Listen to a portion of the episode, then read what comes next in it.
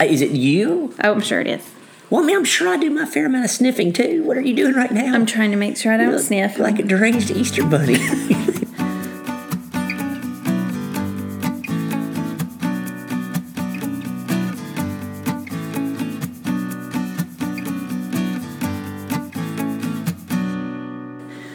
Hi, everybody, and welcome to our podcast. I'm Jody Powell.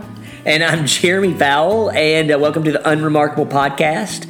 Um, thank you all so much for joining us. We are um, in episode nine, I guess now. I, I said we were in episode nine last time. I was wrong. It This was is really the eight. ninth published one. How Yeah. about that? That we're seeking We recorded one we didn't like. Yeah. And so we were It just was like, junk. So Um, well, I don't know that I'd say it's junk, but anyway, it wasn't that great. We took a week off, and um, and uh, you got to spend some time with some middle schoolers up in New York City, hey, that was fabulous. and uh, and I had an opportunity. I'll tell you a little bit more about this uh, at the end of our talk today, but. Um, I got to spend some time over in the Great Smoky Mountains um, with Abigail. Something very familiar to you. The Great Smoky Mountains. Yeah, you've tr- traveled there quite a few times. Uh, yeah, back in college, we used to go and camp out over Mm-hmm. fall break and, and spend some time there. And so I got to share some stories with Abby and and uh, and experience some stuff with her. Reminisce. Um, and she is like the bravest little kid ever. Um, she did like she she just would like just go jump in rivers and go climb up mountains and and didn't That's fantastic. there were times where I had to be like, "Hey, listen." I, I told her one time we, there was this river and there was this rock, you know, where the water kind of goes under the rock, Mm-hmm. and I said, "Abs, I'm going to veto you trying to get to that rock." Um, and she's like, "Why?" And I was like, "Well, because I don't want you to die. um, because if you fall in there, the water might suck you under that rock, Yes, and we may not get you go well. out." Thank you for being And protective so, I- in so I was that like, regard. I was like, I just need you, I just need you to trust me on this one. And uh, she was great. She's like, yeah, okay, no problem. well, that's fantastic. Yeah. So you got to walk down memory lane, and I got to see something I'd never seen before. Yeah, yeah, and um, and I was a little envious that I, you know, New York, but I didn't really necessarily wasn't envious about having to spend that time with middle schoolers. They were great. They Yeah. were well behaved, and we went, went, went, and they just crashed at the end of the day. Yeah, so. which is which is what you want to do. You, Yes. you want to break them so that when they come back to the hotel, I they can't get into definitely think mischief. they were broken. Like Yeah. I didn't hear a peep out of them. So So today we get to talk about a topic that I think is maybe one of the uh, biggest issues facing. Um, I would say Americans, but I think it bleeds over, especially in the church. Um, is something that really affects us, and we want to talk a little bit about comparison and as pastors and, and and as just as human beings, um, what kind of what kind of feeds those comparisons. Uh, I was just jotting down, Joe, before we got started, like the areas that we compare ourselves to other people in are just there's so many of them. yes, it's extensive, and it can be an umbrella of a topic with several different things underneath it, and there are several different umbrellas. Yeah, so like we compare our families to other families. Right. And under that, you would compare size, you compare the home in which you raise that family, you compare the activities, you compare Yeah. um, how you parent. Oh my gosh, yeah. So like whether or not you you know you feed your child certain things or don't feed your child certain things, whether or not you have kale in your pantry or Right. or you actually have good food, uh, you know, like uh, you know, do I, I live in the right neighborhood or or, Right. or you know, and I'm I'm constantly kind of in that My kind kid of learned to ride her bike soon enough. Yeah. That's right. Yeah, where are they developmentally? Are they smart enough? Are they keeping up with AR points and all that? And there's all this kind of comparison. Why do you think, as before I go any farther, why do you think, as as parents, we've kind of talked about this a little bit already, but why is there such a need to compare? I think um, in the parenting scheme, um, you know, you don't want to be.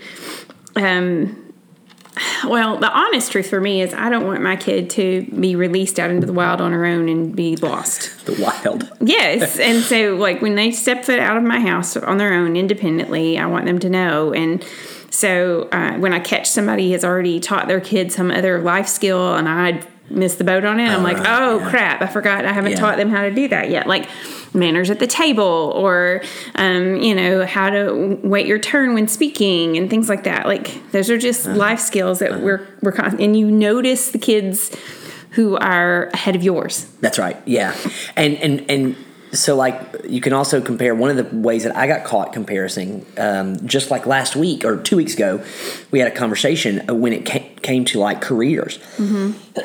excuse me. Excuse, excuse me. Um, with careers, jobs, where you are in your career, and um, and so like John Eldredge wrote a little book uh, called The Way of the Wild Heart, in which he talks about kind of some here's here's how you are at certain ages and kind of where you should be. And by the time you hit our age, like you should be settled in a career and you should kind of be, you know, near the top of of, of your field. That's kind of where you are.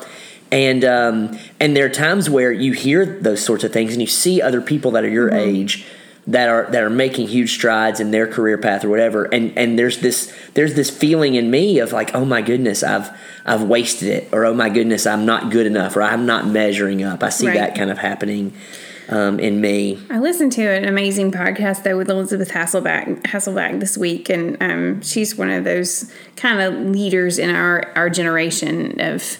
Um, uh, I guess Christian speakers and um, in in the in the secular world, and she talked about um, how many times she's been fired and starting over, and Oh my and I thought I needed to hear that because she said, you know, it's just a time to, you know, to take a new chapter and to start something new and to, um, you know, it's take it as an opportunity for you to get a fresh start. And um, and so when I thought about comparing career and and where you're supposed to be, and she's around our age, and I thought about she's older than us yes. she's she's uh June July August she's four months older than me oh well, there you go. when I That's said she's around our age. gosh no I'm just so happy to finally find somebody and be like oh they're older than me that's awesome she just had such a great spirit about it. Every door closing is Yeah. just another Yeah. door open. What about what about like body image and comparing your body? Like, do we see that happening a lot as well? Absolutely. Yeah, we've got a guy in our church. He's a friend of mine, BJ Marshall, and BJ like works out and is like is ripped. And I got to be honest with you, if if if I had a body like BJ Marshall's, I would never wear a shirt. like that was just that's just like I would just walk around without one all the time. And I look at it and I go, gosh. And and you know it's it's not like I'm not going to the gym. I mean, I went four times. Uh, which makes like the first the first four high five times right there. The first four times in like About four years, five years. No, we didn't even been to. You haven't been to the gym since we lived here. uh, I haven't been to the I didn't go to the gym anytime in Hayden. I don't know what you're talking about. That's true. You didn't. I have not been to the gym in decades. like decades. um, and yet, nonetheless, we kind of always look to people that are just a little bit farther, and we do it in all aspects of our life, from parenting to, to where we live. And and I think it's important that we we say like, hey, this is this is a part of human nature. This is kind of part of how we're designed. Well, yeah, I think we just we check other people to make sure we're developing as we should, and we're you know I think it, I think it's been going back to even the first communities and first societies is hey check that guy out over there he's planting plants and they're going they're thriving and surviving and yeah. maybe we should try that so Psychology even has a theory based around it. It's called so- social comparison theory, Mm-hmm. and and you're the resident, you know, head counselor I don't know person. like that, like uh like what does that say?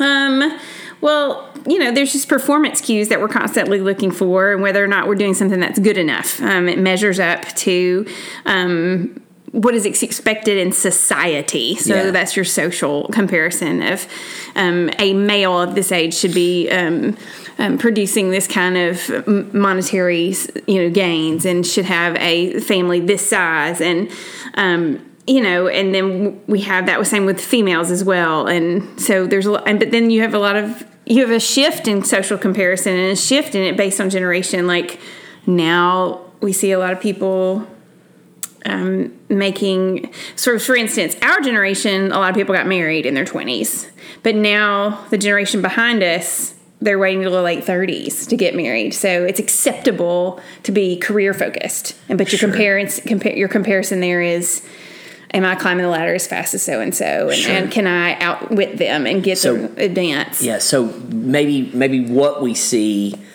different genders and different people in society compare in different generations, what we see as as primary importance, that may change. Yes. It may be a family in one generation, it may be um, a career in another generation, and and we may even see like aspects of all of it in different parts of society. Mm-hmm. Sure. Um, you know where you know kind of maybe even where you live. Like if we were to go to maybe an urban area, we might see Right. the more um, career focused individuals. Whereas maybe if we were to go to a more rural area, you might see um, you know a, a, priorities are different. Yeah. Um, but even within, you know, what's the norm? So I guess is what you see them comparing to as well. Like, you know, I just left uh, a very urban area with this past week where if I were to compare a family there to our family, it wouldn't match at all. Like our, their priorities and how they spend their time and and how um, they structure their day and um, what um, what is uh, acceptable and what is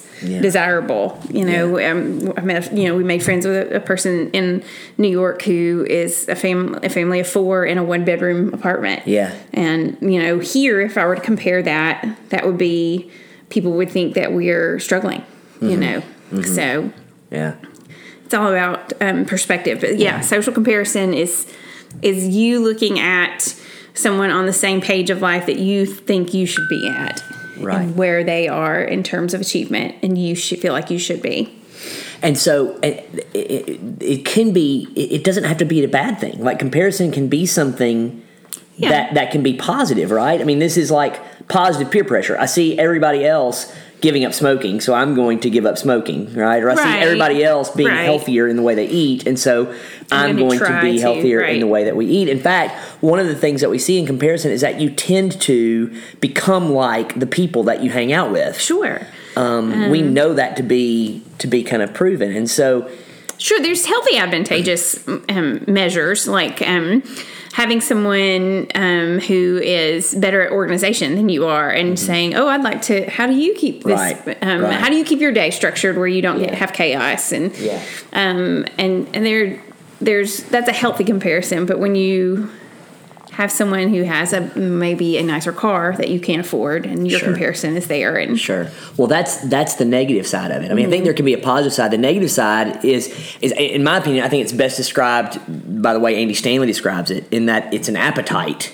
Right. And the thing about appetites is they're never fully and finally uh, satisfied. Like there's always somebody that's a little bit farther alo- up up the ladder, has a little bit more power, has a little bit more money, has a little bit more um, toys. Uh, their kids are just a little bit smarter, you know, what, whatever it is. Like there's always someone else to compare to, Right. um, and and social media has and the internet just kind of egg that on. right. They've magnified it. Yeah, yeah, yeah. So um, I, I love this. I love this quote uh, that I found. Um, uh, I should find it again real quick. Um, essentially, it was a, a, a woman that was speaking, and she basically her name was Esther. Um, which I thought is just the coolest name ever. Uh, but what Esther says, Esther Dyson, she says the internet isn't the problem. Um, the internet just accentuates what you would do anyway. Um, comparison is natural about who we are. What the internet does, she said, it's like alcohol. It, it, it causes you to do things that you would normally do, just do it on a bigger scale. And um, and that's kind of what the internet does. Because before, if uh, like let's just let's talk about uh, let's talk about your mom. Let's talk about Gail. If Gail wanted to know what other moms of daughters in her community were doing, like she'd have to go somewhere. Like Right. she'd have to go to church or Or call. she'd have to call her like know the neighbors or whatever it was Right. like you know it's the woman that that lives in a cul-de-sac with four other women at the same stage of life like she knows what they're doing Right. well now like because of of the internet because of social media like i can see what a mom in seattle is doing Right. or a mom in in paris is doing and man that just it, it just expands what i would normally do It puts new options there that you may not even need. yeah yeah that's exactly. I think that if you pull my mom up as an example, it's probably one of the healthiest mothering techniques because my mom had no desire to compare socially because my mom was an older mom. Like if, of, of my generation of people that i grew up with my mom had me at 36 so she wasn't besties with all the other moms. Her her friends were um, parents of people older. So she didn't fall into that um, trap. And we lived on a farm so there was no neighbor to compare with either Yeah, and i don't right. remember my mom ever calling another mom asking are you letting your kid go to the homecoming dance or Right. like she just made that decision so um, so she did it in a healthy format which i i have not fallen into that same i, I call people or i text or Yeah, yeah, or you Marco Polo, all of your Yes, gaggle who are all listening. Now, um, let, let me ask you this question. This is the question that I'm I'm dying to know about you, and and maybe we can help each other out okay because I think being honest here is going to be hard, especially for me. Like, what is the area in your life that you think you struggle the most with in comparison in, in comparing your life to other people? Image And what do you mean by that? as a female. I, I still don't know what you mean by that. I'm a dude. Like you have to spell it out for me. Size. Like um, body size. Body size, body structure, um, how I keep my hair and makeup, um, what I have on in terms of um, presentation. So, yeah, that's probably my hardest. So like where like how do you, you compare with people that you work with or you compare to people in the community or Um, you Yes, yes, and yes, and probably Instagram things I follow. So Yeah. I follow a couple of fashion designers, and Yeah. that's not good. I probably should stop following them. Yeah. Uh, well, what do you think what do you think Joanna Gaines has done for people in comparison? Well, she partnered with Matilda Jane, so I mean, she said, "Why not let There's- people dress like me and have a line?" we love and we love Uh, Joanna Gaines. That, It's not not about. I wish I had her hair. See, there it is. There it is. right there it is. Their comparison right there. I, I was thinking about this question for me, Joe, and I don't know. I compare myself with people in a lot of areas. Mm-hmm. Um, like this is You just said BJ. this is but this is probably like a huge vice of mine and I, I would have to say maybe professionally or career wise would probably be one of my biggest what do you do you am i am I on base with that what do you yes, think Yes, absolutely. you get to hear me talk about it a lot yes. Um, let, let's dive into that for just a minute Okay. because um, as a pastor and a pastor's wife um, obviously we're we're called by god to minister uh, do you think in christian leadership circles and i know you follow authors and bloggers and speakers that are women as well as men like do you think there's a there's a, a, a comparison that kind of occurs there or or even a, a competition on some levels that occurs Well, sure. I don't know how, you know, we don't know the inner dialogue that's going on because, uh, again, Instagram, Facebook is everybody's best post, best image. yeah best yeah yeah it's their forward. billboard that, not You their know, board meeting We don't Yeah. know what they're having, but, you know, I can't imagine that, um, you know, uh, Craig Groeschel doesn't take note of who has released a book lately and what what it was about, and so that he needs to probably get something published in the next year or two to keep up with that, so that Yeah. he can be um, still in the in the circle of conversation. yeah yeah Um, so you know, or and the same with like Annie F. Downs. That is her job. Is you know that's her, but that's her means of income too. Is Right. the more I publish, the more people are going to ask me to come speak, and the more I'm going to be able to have influence. So, um, uh oh, so one else is, and and I've heard them talk about this. I've heard um, different podcasters talk about this and how they you know um, like jamie ivey's always great about hey join the party come write. I think there's room for everybody if you have something to write a story to say do it. Um, but at the same time there's probably that awareness of if somebody else is churning out material they're going to get more invitations to speak and they're going to get more invitations to have influence and i've got to stay on top of my game so if nothing else it's challenging them to continue their um, career and to sharpen their skill um, so um, i can't imagine they're not constantly aware of that Yeah, I, I think there's a. I want to. I mean, I think for pastors, there's a micro scale that it happens on. And I think there's a macro scale. Like, so Craig Groeschel, for instance, um, and, and folks like Groeschel and Stanley and and Furtick and all these guys that you know Chandler that that pastor these mega churches. Um, there's a, an article that's published every year about the 100 biggest churches you know in the country, and I remember several years ago. Craig Groeschel of Life Church, or I think it's called Life Church now, says says uh, said like you know we're going to stop reporting numbers because we just you know there were other re- there were a lot of reasons that went into it you know but I, I remember hearing Andy Stanley for instance talk about every year getting that you know that edition of Christianity Today and wanting to see you know where they were in that. And and and again I, I don't know if that's a good or a bad thing. I just know that's kind of there on that macro scale. On on the micro scale like. I think about here in, in, in Union City or even when we were in Alabama and like the there's a danger inside of us as pastors to, to kind of want to know how many the other church down the street had. Mm-hmm. So like you get you get together a group of pastors and and and and two things happen almost simultaneously. Um, if you don't know how big the other person's church is, uh, you maybe you're just meeting them. You'll say, "Hey, tell me the, how's your, ch- you know, tell me about your church and how how many you're running." Those, that's those are the questions that kind of go.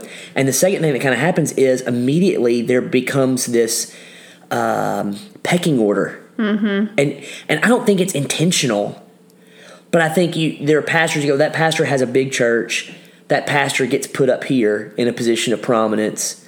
This this pastor has the smallest church of the room. You know they've got twenty or thirty people that's shown up, and so it, it's probably clear that that he doesn't have as much wisdom to offer. And I think that's garbage. Right. Um, it's garbage way of thinking, but every pastor naturally falls into that. Sure. Um, but the pastor that has 20 people in his congregation and the pastor that has 20,000 people in their congregation are, are both, hopefully, called by God, um, led by his spirit. Um, and, uh, and, and God has placed that man where he's placed him Purposefully. purposefully and for a reason. But Yes. but as, as pastors, there's this natural kind of right, and, and I even saw it in seminary. Oh, yeah. Um, well, because everybody is aspiring to land the mega church. Yeah, and, and so you see it in seminary. It's it's hey, I've I've read all of these books, or I haven't read these books, or I'm serving at this church, or hey, I know this guy, and I've networked here, and I've networked there, and and there's there's immediately kind of a uh, okay, I'm going to establish a pecking order, and, and in some cases you even see like pastors that have prominence or pastors that have power, pastors that are bigger, gravitating to people that can help them just further their career. Rather than just advancing in, in the kingdom of God, Or in actually And investing it's, in the one of those things that I've struggled with um, as a pastor, and and I wonder as a pastor's family if you've if if if if you've seen it. I, I I don't know that I have as much, but I'd be interested to hear from your perspective, like the comparison that occurs to other pastors' families. You know the you know. do we have enough kids? Do we, you know, send them to the right schools, or do we Oh, let them watch the right things, or can we let them read Harry Potter or whatever? Like, do you see those comparisons? I do. You know, we have um, big thing of schooling. uh, Schooling choice is a big thing. Whether or not um, I'm a stay-at-home mom, a lot Yeah. of a lot of pastors' wives choose to be a stay-at-home um, mom, and, and that's awesome. um, it is. It's fantastic. Um, you know, but I do sometimes feel judged because I'm not. Mm. Um, so, um, and I. I don't think anybody's ever said anything. You just feel it. Yeah. just- and maybe, and that's unfair. yeah. Um, because they may not care, but I'm assuming that Yeah. that because I don't. Yeah. Um, so the the whether or not I I'm able to do that. Um, and then there's the idea of if if we choose to put our kids in homeschool, or obviously we can if I'm working, but um, if we put them in public school or in private school, Uh-huh. um, you know, and, and obviously we don't have that option really here in terms of public versus private. Um, but we have had in, in other sectors of our life and and even in in Texas we were I- you know I taught at a private school that was not affiliated with a religion and I think people were concerned that we were going to put our kid there and whether or not that was going to align with our faith Yeah. um, and and I was completely okay with our kids going there and it you know I feel like it's our job as parents to teach them their faith. It's not the school's yeah. responsibility. Yeah. Um, if if they perhaps learn it in school, that's fantastic.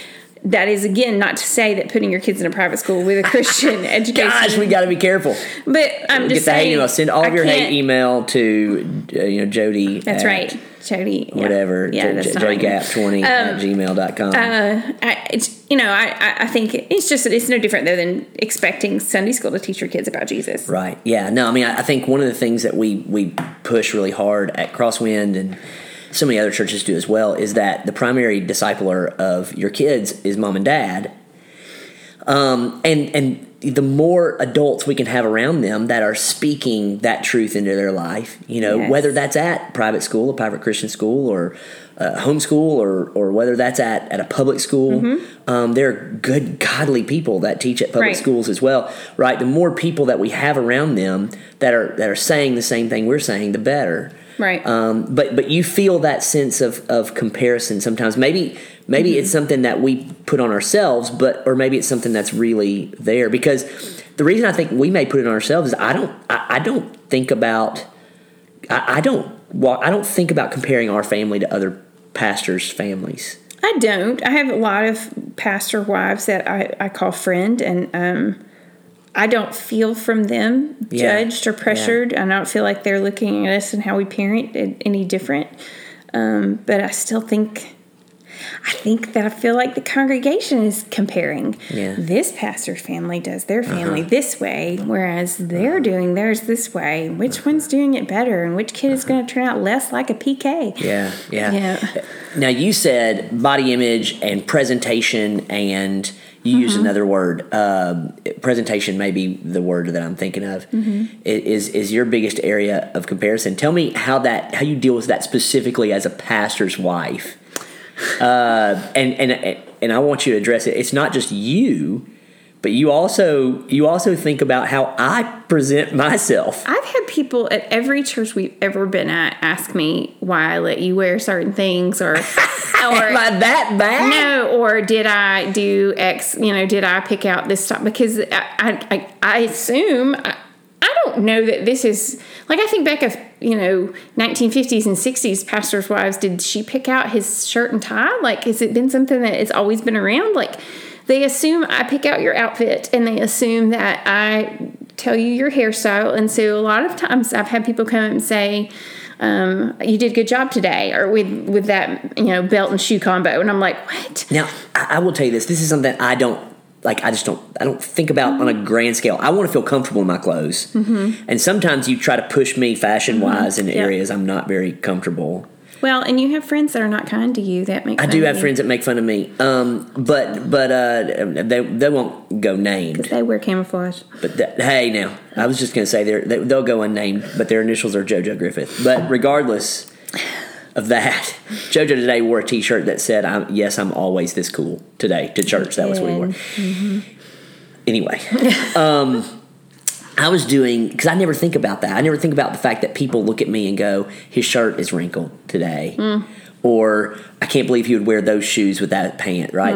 And so th- th- a few weeks ago, I was doing premarital counseling with a couple, and it was the last session, and uh, and we got to to uh, uh, love languages, and we were talking about uh, your love language is acts of service, Right. and so for years, you would get up and you like iron my shirt, and I was just like, thanks, you know. You're like, see how much I love you, and I'm like, no, Yeah, I quit doing Uh, that. Yeah, and so anyway, so I'm talking to them about this, and, and I use us as an example in our premier counseling, and she says to me, um, "Yes, I I know, I can tell when Jody picks out your clothes for church, and when you do it." Oh my gosh! See, I told you. And I pushed back from the table, and I was like, "You've got to be kidding me!" And and her fiance was was kind of oblivious to it. He was like, "What?" And, and she was like, "Oh yeah." And and the, the conversation went on for a little while, and and I was just like, I had no idea people were paying attention. yes, they do. You are Oh, on my the camera. goodness.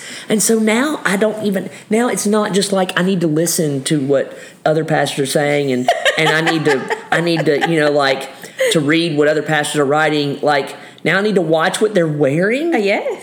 Oh my goodness. Okay. Now, uh, Now there's some don't take notes on it. I'm like, and so, like when I get up on a Sunday, and this is a comparison issue. When I get up on a Sunday, and and my shirt is wrinkled or something, or I'm I'm wearing something messed up, like you, do you get embarrassed? No, but I, I, I have to stop myself from wanting to figure out, oh, you should have worn those shoes, or oh, those pants don't go with that, or I have to stop myself. I I'm I'm I'm as flabbergasted as I can be. I See, no I have a disease. No, no, no, no, no, no. It's uh, apparently the problem is me. nope, nope. I Am I that bad? People, I need you to email me at No, Jeremy at that CrosswayChurch.net. bad. Like, oh my goodness. You are very traditional.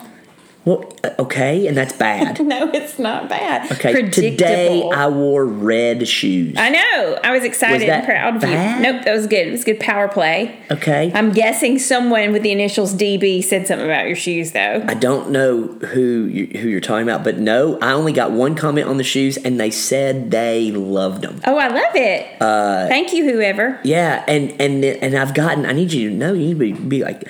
I've gotten more compliments on my hair. Yeah. Because you're using product. Someone today said. Someone said today, "Don't ever cut your hair again. It, it looks better long." And Really? That's kind of like one of those backhanded compliments. You, you know, backhanded compliments. like when I had a lady come up to me at church one time. Uh, we lived in Alabama. She came up to me and she said, "I just want you to know you're a much better preacher now than you were when you first got here." and I was and I was like, yes.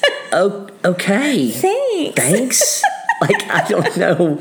Came out the first time. You're like in the beginning. Yeah. Oh my goodness. Okay. Okay. So um so back to this. Like, are you aware as more? Do you think as a pastor's wife that people watch you? Absolutely.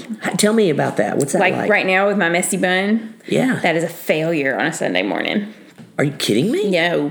I am adorable. most comfortable with this hairdo, but I also know that people see it as a, yep, she got up late didn't have time to do her hair.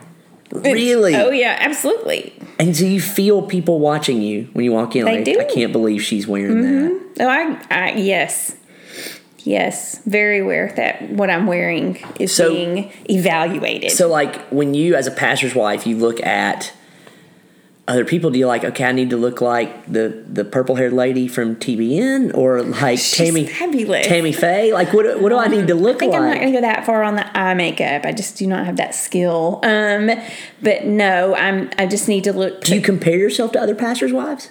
Um, hmm. I compare myself to other women church leaders. I Okay. don't know that I would pull up Sandra Stanley and compare, but I, she's beautiful. Yeah. Um, maybe yeah. I mean, Yeah, but you don't like follow her or women. Sandra. No, uh, I probably should. She's fantastic. Um, um, there's some that I notice. You know, there's a lot of like. Um, there's a couple of wives out there. I'm just not gonna throw names because I don't. I don't know that that's Sure, the right yeah. thing to do, but who are still very committed to fitness and um, health, and they're older than me, and they don't look older than me. So I'm very aware that I need to take better care of my skin and my body, so that because whether I like it or not, you're going to be in a profession where people are going to glance at me um, when you make comments about me in a sermon all my life. So I can either be the cute little old lady with white hair and wrinkles, or I can try my best to not have to have Botox. There you go. Or I'm going to get Botox. Who knows? Wow. Um, I, I was actually speaking with um, uh, a friend of ours who is in the ministry. She's a woman and, and she's in the ministry um, out in, in Texas. Uh, and she was a part of our singles ministry at Wedgwood Baptist. And then and now she is doing her own thing. It's just like rocking it out um, as the leader of, of small groups at this church. And I was talking to her about the pressures that, that fall on female uh, ministers uh, in the church and female staff people and what that's kind of like. A whole nother level. And and I had no idea, Jody. She she talked to me. She's like, listen, Jeremy, if you if you have an outfit that you wear on the first Sunday of the month, and then you turn around and you wear the same button down shirt on the last Sunday of the month, no one notices. Correct. But if I wear the same outfit, I noticed, but that's but if I weird. but if I wear the same outfit twice in a month, um, people not only notice, they'll tell me about it. Yes. Amen. Yes. And you you can go and change your hairstyle, and most of the time, no one's going to say anything. True story. But prior to this state that we live in, this is a confession. I would document what I wore so that I wouldn't repeat. You're kidding me. Nope. I wrote it down Do- so I wouldn't repeat it. I've gone back and I've listen. I've gone back because I thought I might have worn a shirt last Sunday, and I've gone back and looked at the the YouTube videos to make sure that I wasn't wearing that shirt. Yeah. I tried to make myself not do it here, but You I'm very. wrote it down. Yep. The pressure is that big. Yes. Of comparison. Now, go ahead. Now I had this crazy girl I went to high school with that they were very um, affluent, and she never wore the same outfit the entire year. The year. No. 365. Nope. So when she wore it once, it was done. Yeah, we're, we're never No, going to do that. No, but like I don't like to wear the same combo. I may wear the same sweater, but I'm not gonna wear the same pants. That blows my mind. So, that blows my mind. I don't think that's good. Maybe it is. I don't know. I, If whatever. you have a good capsule wardrobe, you have like ten outfits. a good what? Capsule wardrobe. What is a capsule wardrobe? I'm learning so much. What? How do you not know what a capsule wardrobe is? How?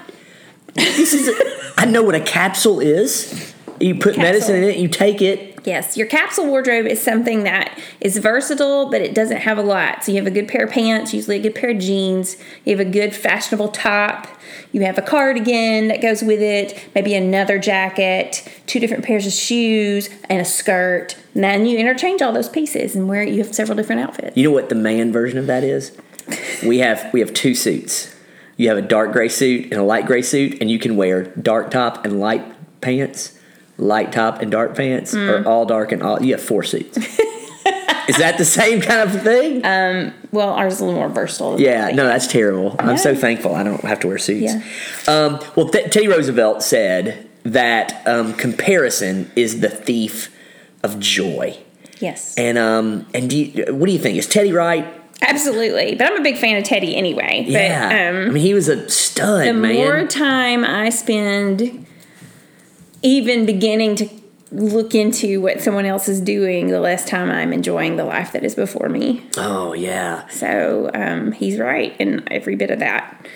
yeah. I think um, uh, it was Elizabeth Hasselbeck in the Annie F. Downs podcast made the statement about she was talking about transitions and she was talking about entering into and living in transitions with your eyes open. And I mm-hmm. think what comparison does is it t- just like what you're saying, it takes our eyes off of what we're experiencing in the moment, Yeah. where we are, and Right. it, and it, it points us in into another direction that that ultimately is going to make us feel bad about ourselves. Mm-hmm. It's going to bring depression and anxiety and worry and frustration and all of these kind of negative emotions because we want what what we can't have. Right. Um, and, and and again, this is not like an, saying you shouldn't have ambition, you shouldn't strive, you shouldn't make goals. Of course, that those are good things. But but when it robs you of the joy of the moment, right? Like I was thinking about that this you know this this last week. Um, I, I spent the first half of the week, and we'll talk about kind of Sabbath in, in a in an upcoming uh, talk. But I spent the first half of the week kind of doing some work um, and uh, kind of taking a little Sabbath over in the mountains, and and I was um, so I had a, you know I was preparing for a revival that I'm going to be doing and.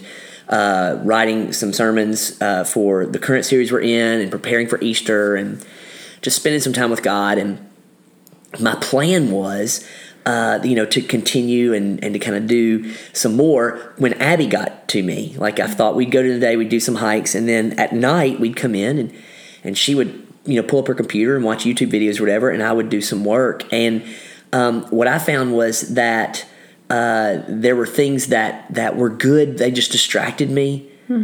Um, and that ambition that I had to get ahead or to work hard or whatever, like that that took my eyes off of the the joy that we were having in that moment. And so I just decided, you know what, I'm just gonna we're just gonna put it away, and and we're just gonna we're just gonna go until she can't go anymore and wants to go back home and go to bed. And and and and those are the things I think comparison does sometimes if we're not careful.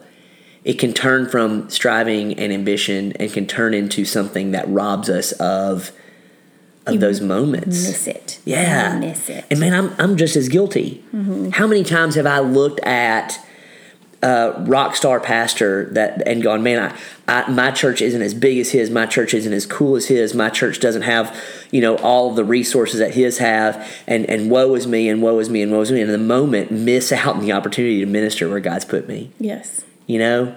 be ever grateful for where we are. Um, Yeah. I think that's um, I think that's a constant mom issue of career and mom and and and you know and um, and I think I've just really been praying through that a lot lately. Of um, for instance, um, I have four years left with Emma Powell, Oh, I know.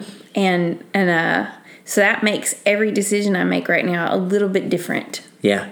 that there's a there's an aspiration to you know better myself expand my you know career goals and lots of different side hustles that I, I, I see as ooh this is a chance but um I don't want to miss another moment Yeah. because I'm I'm you know oh it'll only take this long to add this to your you know certificate or get this degree and well I can do that when I don't have That's right. them here anymore For me, it's I don't want to miss another moment scrolling through, you know, somebody else's highlight reel on Instagram. Right. When I could be laughing with them at America's Funniest Home Videos. That's right. I, I you know, I, and even I, I even think about that. You know, when we have time for just me and you, um, you know, sitting down, we're, we're sitting down. Even we're watching a TV show. The commercials come on, and and I just instinctively, and I think you probably do too. We just instinctively reach for our phones. Um, and uh, and good grief, it's it's it's a struggle and it's a battle. um, because again, social media isn't bad, the internet isn't bad. It just it just exaggerates what we would normally Right. do, what's already kind of wired into us. So, what what do you do, Jody? What what do you do to battle comparison? Um, every once in a while, like during Lent last year, um, I, I'll shut it down. Like I'll shut down social media. And this year, my my Lent it was excess. Like I, I'm not going to buy it unless I need it. I'm not going to. Um, I'm not going to spend time on social media unless I need to publish something or stuff like that. And I've I've I've tripped. So you say Yeah. stumbled a few times, but um, I think that's the one thing I have to do is I, if I'm if I'm struggling with comparison is I have to stop and recognize um, what have I stumbled into that's put me here, Yeah. so that I'm actually doing that. So and I need to backpedal out. Like Yeah.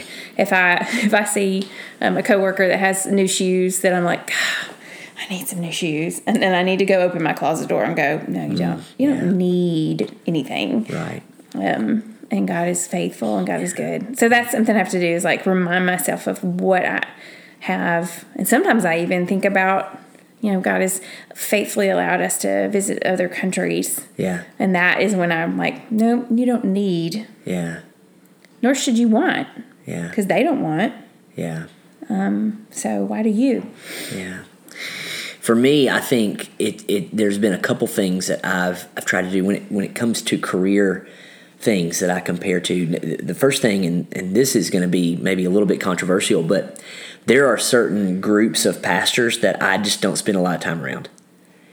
And um and and for me, it just it, I love them and I want really good things for them, but the conversations always lean towards, and it may be my fault. I'm not even putting it on them. Like, but when I get around these pastors, the conversations tend to lean towards who's got more programming and who's bigger and, and who's better and who's got it going on. And let me tell you about the greatest thing I've got going on at my church. And it's not a let me help you build up what God's doing at your church. It's a hey, I want to, and, and I just, I, for me, I, I would always leave those meetings discouraged and frustrated and, and kind of beat down and joyless. Mm-hmm. And and so I just I just kind of said, you know what, I'm gonna I'm, I'm not gonna totally disconnect, but I'm gonna really kind of kind of steward my time Yeah. around those guys. I think it goes back to the title of your sermon series you did, and I, I've even done this with several emails. Like every time you buy something somewhere, you get stuck on their email list, Yeah. and I unsubscribe. I'm Yeah. like, no, I don't need a new North Face jacket. I got Right. one, and Yeah. no, don't send me those Yeah. emails anymore because then Yeah. I'll think I need, you know, Yeah. the cute boots that go with it and Yeah. stuff. So, um, and and and our town is filled with great pastors. I'm not in any way trying to to disparage anybody, but there are other pastors that when I get around them, like like they are more interested in investing in me rather than trying to figure out what I'm doing or tell me about what they're doing. Like they see you as you. that yeah and and those are the guys that i go okay they can help me focus on Right. the other thing is is i've i've had to kind of pause and i've never written it down physically but pause and and and like think through all the positive things that god is doing through our ministry at the place where we are That's it's so big. Um, and and kind of pause and go like a, a couple Sundays ago, we had a baptism Sunday, and um, and we baptized five people, and um, we had like two or three more that that you know were in the hopper that that were you know just waiting to go to the that's what we call it, they're ready to come you know the next time to get baptized, and um, we have a huge attendance and uh, you know great things. To, I mean, it's just really some really cool things that were going on, and and yet you know it's a Facebook post or it's an Instagram post that I see when I'm leaving church um, of some other church that had something even better that happened. And I immediately kind of go, oh, and I get down, and I'd actually, I'd actually stop on Sunday afternoon and go, dude, like why are you why are you allowing that comparison to steal your joy look at what god is doing Yeah. right where you are right um, we gave out you know 14000 eggs to be stuffed at our church in one sunday like And that's gone. remarkable That's uh, for me to think about um, and uh, and that's a big deal and so i have to kind of remind myself like you said you know you, for you it's opening the closet door and seeing what i've been blessed with for me it's it's kind of doing a, a mental inventory and going look at what god's doing Yeah. Look at the look at the growth in the life of these people. Look at the new folks that are showing up. Look look at the people that are saying, "I want my life to be changed with the gospel? You know, can Yes. you can you tell me about Jesus? Yes. yes, like those are the things that uh, that we have to kind of focus on, um, and then and then limiting, you know, kind of unsubscribing from some of that excessive social media use, unsubscribing from people that constantly want to compare. Those are things that are all Yes. kind of important.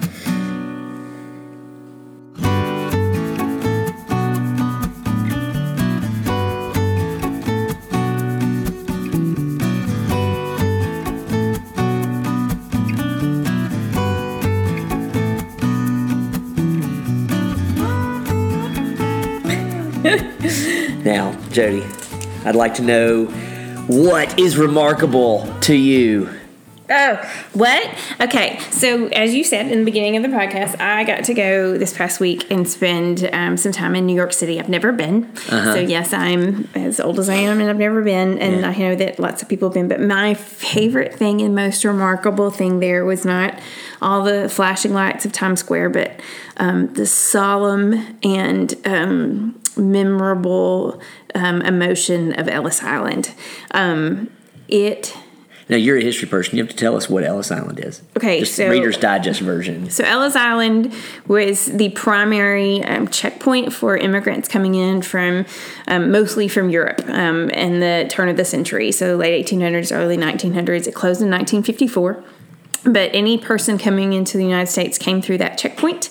Um, in order to come into the country, you had to have um, a proper documentation, you had to pass a medical screening, you had to pass um, somewhat of an educational exam. There were lots of mind puzzles and like tangrams and stuff like that. because- Vocational aptitude. yeah, which was kind of crazy to think about considering all the language barriers that they were having to do. So a lot of it was um, tactile um, learning. Tangrams So span language. well, they had a Tangram puzzle that was actually one of the ones they used and uh, for us to do. So that lots of, they had it set out for people to do, and it was kind of neat. Um, you also had to, if you had any kind of particular skill like welding or carpentry or something like that, they um, you you had to demonstrate it so that they could figure out where to ship you. Um, and from Ellis Island, if you pass all those tests, um, they would p- either put you, release you out into um, New York, or they had another um, ferry that would go to a train station and would ship to places like St. Louis and Chicago and Dallas and New Orleans and just all across the United States where there were jobs and things waiting for people.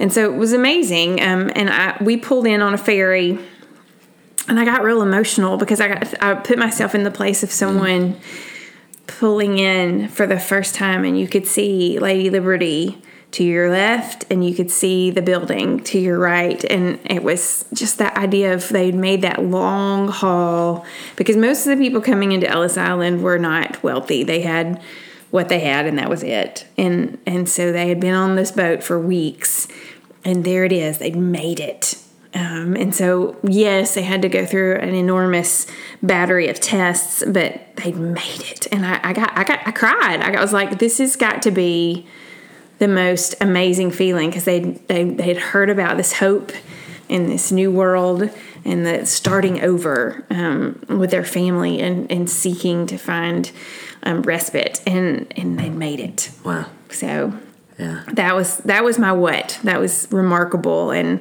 um, i've searched the wall of, of um, people that had come in to try to find a name that connected with our family. So we'll have to do some research to see if any of the ones i found are actually Yeah. ours. I know my my ancestors did but she came in with a husband and he passed away. And her name was dolly anderson. So i never found her you know often in that era. You weren't listed as a female. It was the man and then you know his family was not listed so i'm not sure i don't know his name so i need to find that out Um, so go ahead and tell me who who is remarkable. okay also while in new york we got to i got to see my first broadway show on broadway i've seen several in other locations but i got to see wicked and the girl who played elphaba her name was What's just her? What's she played? Who? elphaba that's the wicked witch but her name is elphaba Okay. You gotta No, I, I just I believe you. Like, I, I, does it stand for something? Is like an acronym? Like, who comes up with Elphaba? i don't know It's like some, you know,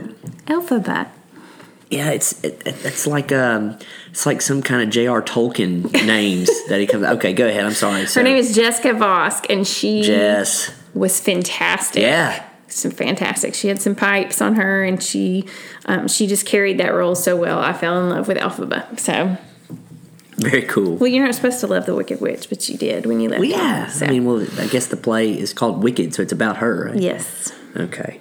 All right. Okay, Jeremy, what is your remarkable for this week? So last week I got to go uh, out to the Smoky Mountains, and um, the Tennessee Baptist Convention operates two retreat centers.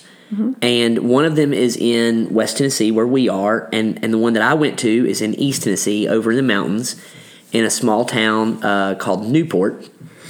And it is called the Carson Springs Retreat Center and um, they offer a really reduced rate for Tennessee pastors to go. Um, it's next to nothing, and they have hotel rooms that you can stay in. And uh, and, uh, and and it, it was really quite remarkable. Um, they were the nicest people. Anything you needed, they you know um, they obviously it's they're not it's not going to be a, a super you know, nice. Uh, let me back up. It's not going to be like one of those where you get pampered. It's not a hotel where like you know there's a robe in the you know in in, in the closet or whatever. But like um, But there's clean linens in a bar. clean linens and a bar of soap and and a nice bed to sleep in. An amazing view. They're about 30 miles from Gatlinburg. They're about 50 miles or so from Asheville, North Carolina. Um, and they just really do an amazing job over there. And so, um, if you're looking for a place to go, um, it was about 35 bucks a night. Uh, for me as a pastor and my family can go. If you're on staff at a church um, in in Tennessee, a Tennessee Baptist church, you can participate in that. Just give them a call. The other one is Linden Valley, which is um, down on the Buffalo River, um, south of I forty here in West Tennessee. And um, I haven't been there, but I hear it's it's quite nice. It's near Linden Yes. as well. So Yeah. um, that's my that's my what is remarkable. And then, therefore, who is your remarkable? So today is Sunday, uh, the seventh Yes. of April. Yes. And yesterday, I experienced heartbreak It was. Because my Auburn Tigers, who made an incredible run in the 2019 NCAA tournament, won like 13 straight games, lost, were- had it robbed, had the game robbed by by referees I, who I normally would say you're overreacting, but you might be true. they listen. They they uh, the refs are human beings. They're allowed to make a mistake. I, I'm not angry. that at double dribble call, though, they missed that one. Yeah, no, they did, and um, I'm, I'm having to relive it. I, I told some folks today at church that it was it was reminiscent of the time Christian Laettner hit the shot. It wasn't that I bad. guess I, I, the same emotion I felt in my heart. Um, only, um, oh my gosh. Okay, so uh, all right, I'm, I'm reliving it. I, I'm so sorry, sorry. I, I've been triggered. Um, so eh, back to who's remarkable. Auburn's head coach is Bruce Pearl, and. Uh, and, and and listen, I, I've seen some good coaches. You know, uh, as a Kentucky fan, I grew up in Kentucky. You have to choose Kentucky or Louisville. I, I followed Kentucky growing up. Um, you know, from Rick Pitino, uh, you know, John Calipari. Like, you know, I even thought Tubby Smith was a good coach. Um, you you see you see these guys that coach. They're so good. Bruce uh, has a way of connecting with his players that is just amazing, and um, and and he just like he flat he and Calipari coaching against each other in the Kentucky game. It was it was just remarkable. There were two like heavyweight coaches just going at it. Yes. and and Bruce just just just won that. Like I, I feel like he just willed them to win that Kentucky game. But Well, he had a little bit of a benefit when he rolled. Oh, Kiki out. Out, yeah. So, but but but Bruce, um, uh, just what I loved about this run in the tournament is Auburn played the fastest team in the, in in the country in North Carolina, and they played fast with them and ran them out of the gym. And then last night they played against the slowest team in the country in Virginia, um, and they played with them um, and and really had the game won um, until just some unfortunate events Uh, if you're an Auburn fan, they're unfortunate. If you're a Virginia fan, they're very fortunate. But um, Bruce, a great coaching job. He's my who is remarkable There you go. for today.